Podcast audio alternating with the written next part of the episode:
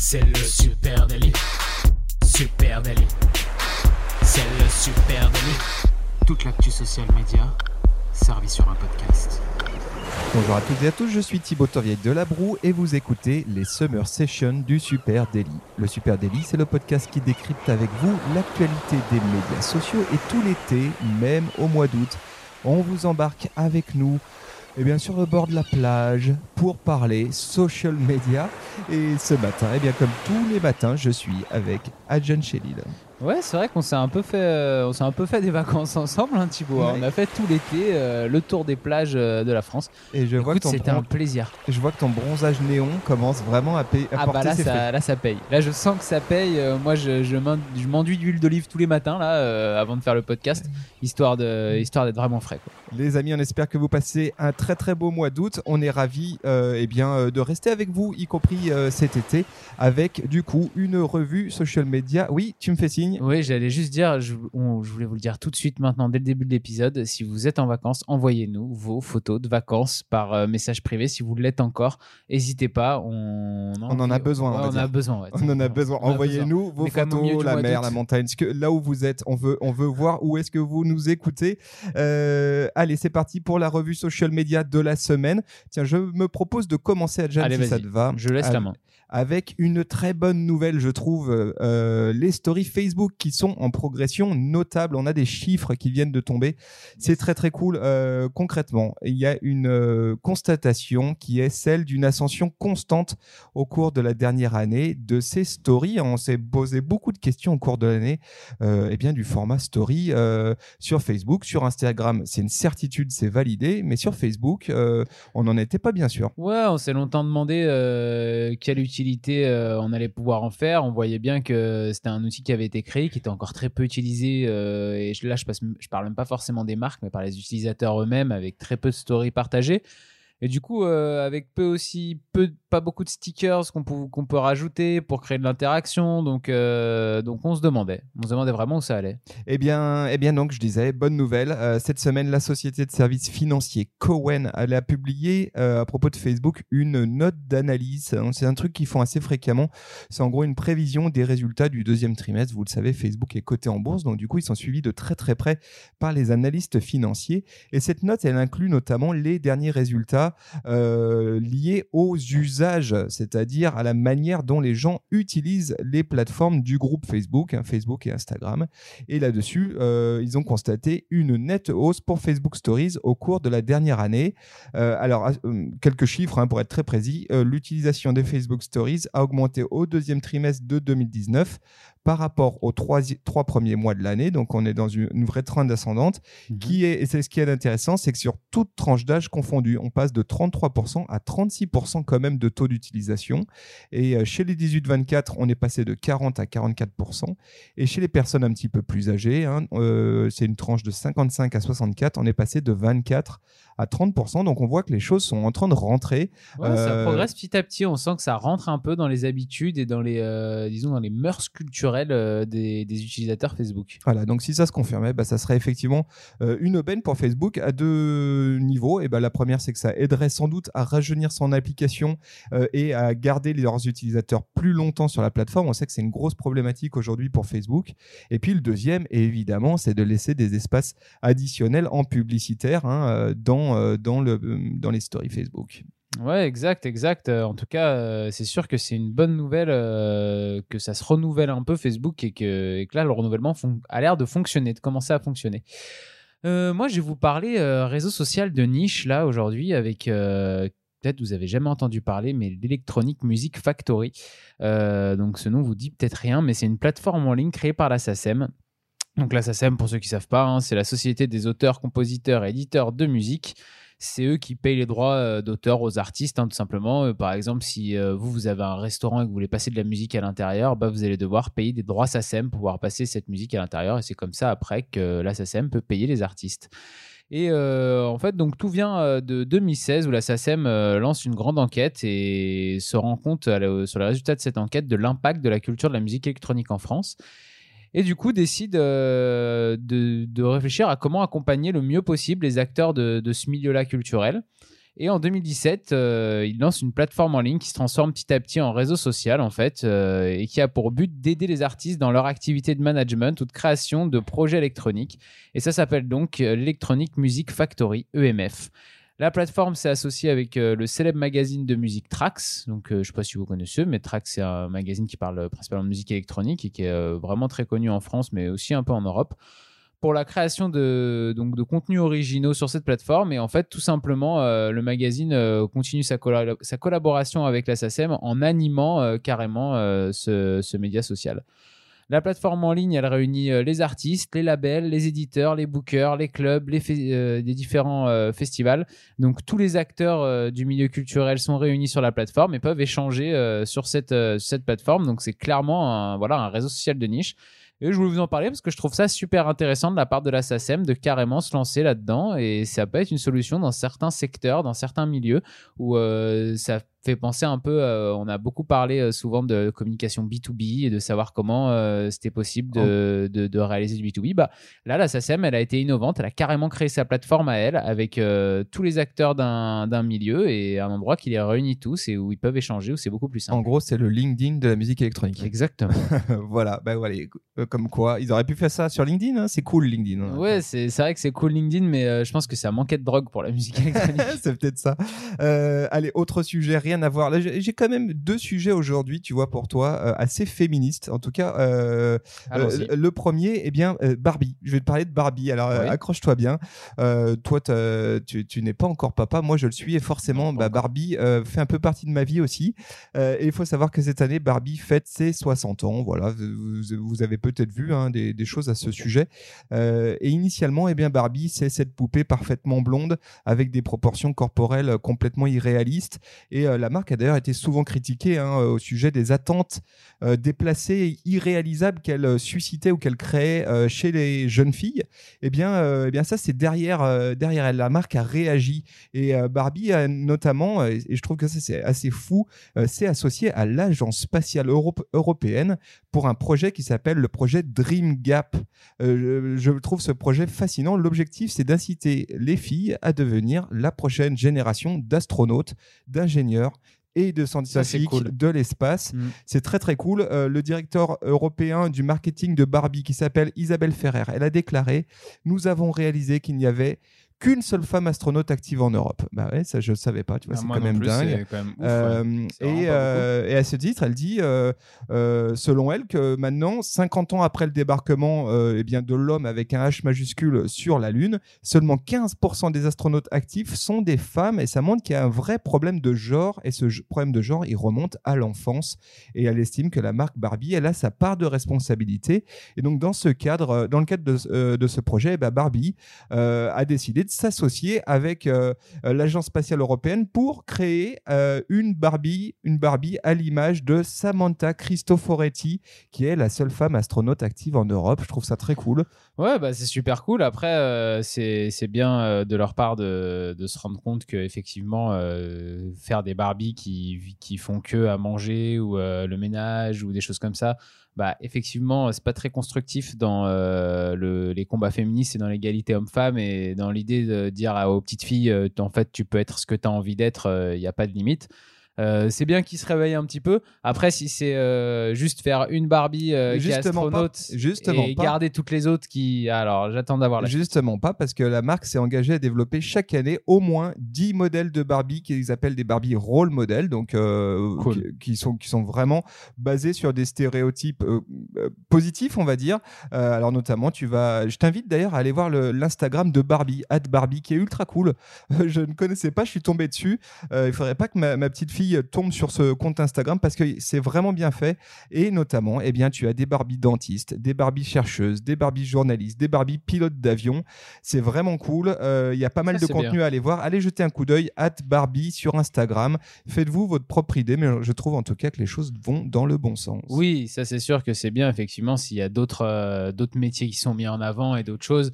Euh, c'est sûr que ça va dans le positif. Après, quand même, il faut le rappeler, de nombreuses années à surfer sur un modèle culturel qui était un petit peu dépassé. C'était il y a 60 ans, hein, la création de voilà. Euh, moi, je vais vous parler maintenant d'un nouveau réseau social au Vietnam. On a parlé euh, pendant l'été, là, ces, dernières semaines, de- des monopoles que certains géants du numérique avaient euh, acquis dans le monde et qui commençaient même à être un petit peu concurrencés par des entreprises chinoises. Et ben, dans certains pays, on veut monter ses propres plateformes sociales nationales pour venir concurrencer Facebook, par exemple. C'est le cas au Vietnam, un pays euh, communiste, hein, donc euh, qui avait euh, quand même une forte propension à vouloir réaliser ça, avec un réseau qui s'appelle Gabo. Son lancement a eu lieu, je crois, mi-juillet, quelque chose comme ça. Et ça a été un tel succès que le, en fait, le nombre de demandes d'inscription a fait bugger la plateforme. Donc certains n'ont jamais pu s'inscrire, d'autres ne pouvaient pas utiliser toutes les fonctionnalités de la plateforme. Donc les bugs sont petit à petit réparés. Euh, et la nouvelle plateforme va atteindre les 20 millions d'utilisateurs d'ici 2021. Donc euh, c'est un bel objectif euh, pour vous pour vous rendiez compte un petit peu. le Vietnam c'est un pays de 95 millions d'habitants et Facebook eux revendiquent 53 millions d'utilisateurs au Vietnam. Donc c'est vraiment le but, c'est d'aller concurrencer ces plateformes internationales. Il y a une question qui va se poser quand même pour Facebook et pour les autres géants du numérique que- qui sont présents aussi là-bas au Vietnam par exemple, c'est Google et YouTube. Euh, c'est une question un peu éthique parce que le pays, euh, le Vietnam, a voté une loi sur la cybersécurité qui oblige ces plateformes à supprimer tous les commentaires considérés par l'État comme une menace à la sécurité nationale. Donc, euh, en gros, l'État veut faire de l'interventionnisme euh, sur euh, ces Et là, plateformes-là. c'est une plateforme étatique, là, c'est une plateforme sociale qui a été créée par l'État Non, c'est une plateforme qui n'est pas créée directement par l'État, mais qui est clairement pilotée et financée, je pense, par, par l'État communiste du Vietnam. Euh, Il y, a, euh, il y a une question d'éthique, du coup, sur la liberté d'expression qui va se poser. On sait qu'il y a déjà aussi un autre, euh, un autre, là, un autre réseau pardon, là, dont j'ai oublié le nom, qui vient concurrencer déjà WhatsApp, qui est très utilisé euh, dans le pays. Il y faut savoir que Facebook, c'était une plateforme qui était très utilisée par les dissidents justement du, gouvernement. Donc là, on se rend compte que dans certains pays, les plateformes sociales, elles ont un vrai rôle politique et euh, on l'avait déjà vu un peu pendant la révolution arabe.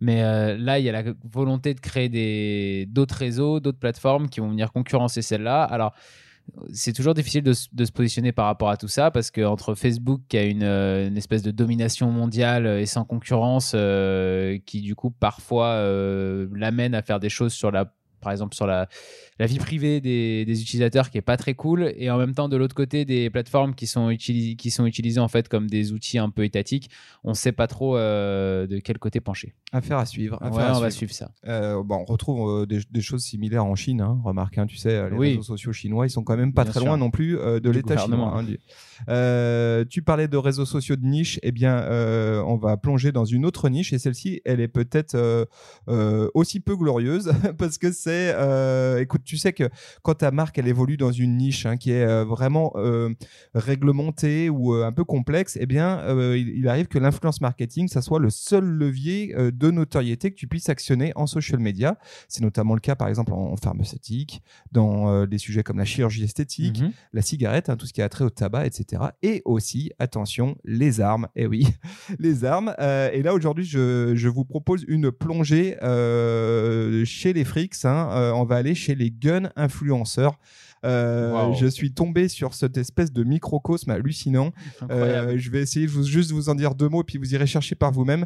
Euh, ça se passe évidemment aux États-Unis. Et là, il y a de nombreux influenceurs, et plus particulièrement des influenceuses, qui sont payés afin de poser de façon plus ou moins sexy Ah, avec des armes à feu à la main hein, euh, Ouais. ou lors de séances de tir.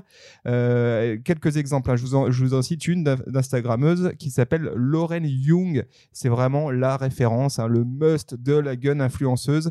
Elle a à peu près euh, 190 000 abonnés hein, sur son compte Insta.